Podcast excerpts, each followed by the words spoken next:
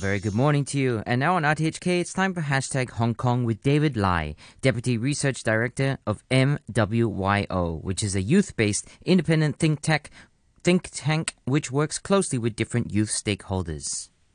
Dear Hong Kong, this city is home to people of different ethnic groups, including those who have been named ethnic minorities. However, the misleading term implies that they are non-mainstream, non-local, or non-Hong Kong people. This reminds me of a quote that says, never judge a book by its cover, because those I know have a strong sense of belonging towards Hong Kong and are eager to contribute to society.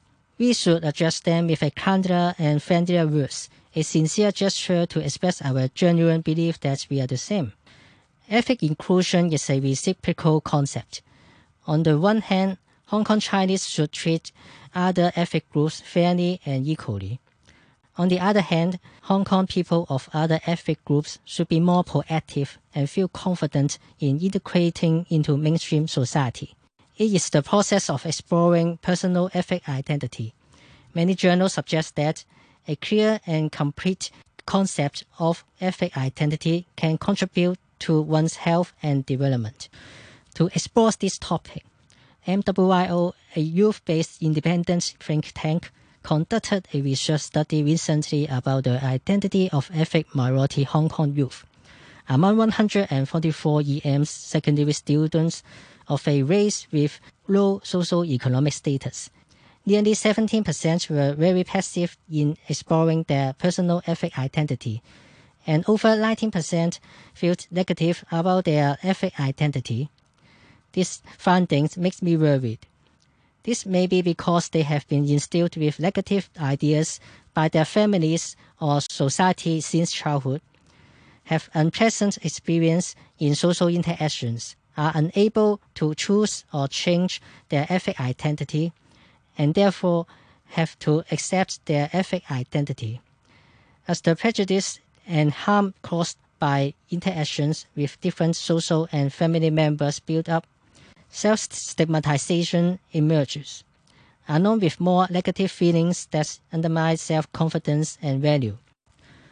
Other key findings show that if the EM youth do not explore their ethnic identity actively, they will have worse relationships with others, and unsatisfied school life and academic performance, and poor mental health.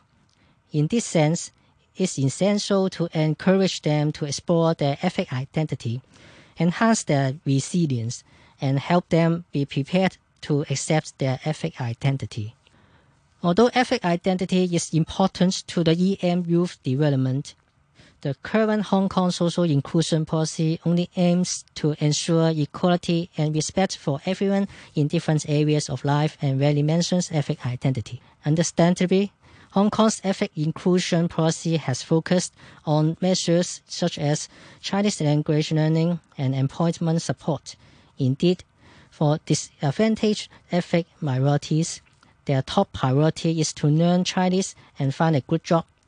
However, ethnic identity is crucial for disadvantaged ethnic minority Hong Kong youth, for it not only exerts an impact on their growth but affects a wide range of areas and their ability to deal with race-related negative labels and treatment. And it may make them isolate themselves from mainstream society and refuse to use the supporting services. Despite the support available from society, some passive youth may still choose to stay in closed and narrow racial or family circles. For various reasons, they never take the initiative to seek support and are not convinced of the need to integrate into Chinese society. Even proactive young people may not have enough opportunities and resources to explore their ethnic identity. Therefore, the existing measures should focus more on helping them explore self-identity. For example, the government and NGOs may implement programs to arrange for Chinese students to become partners with EM students to join some activities and broaden their circle of Chinese friends. Also, the Chinese youth can pair with them to participate in some internship programs so that they can better understand the relationship between their ethnic identity and the workplace. The government can also provide more funding for NGOs offering visiting services for ethnic minority families and invite Chinese and ethnic minorities to serve as family visitors in pairs. Visitors can accompany ethnic minorities families in exploring different communities and using public support services. Here, I would like to share with you a song called Rise Up My Life. It's about a person who explores the world even under challenging circumstances. You may find many surprises during the exploration and become a better you. Remember, be courageous and be yourself.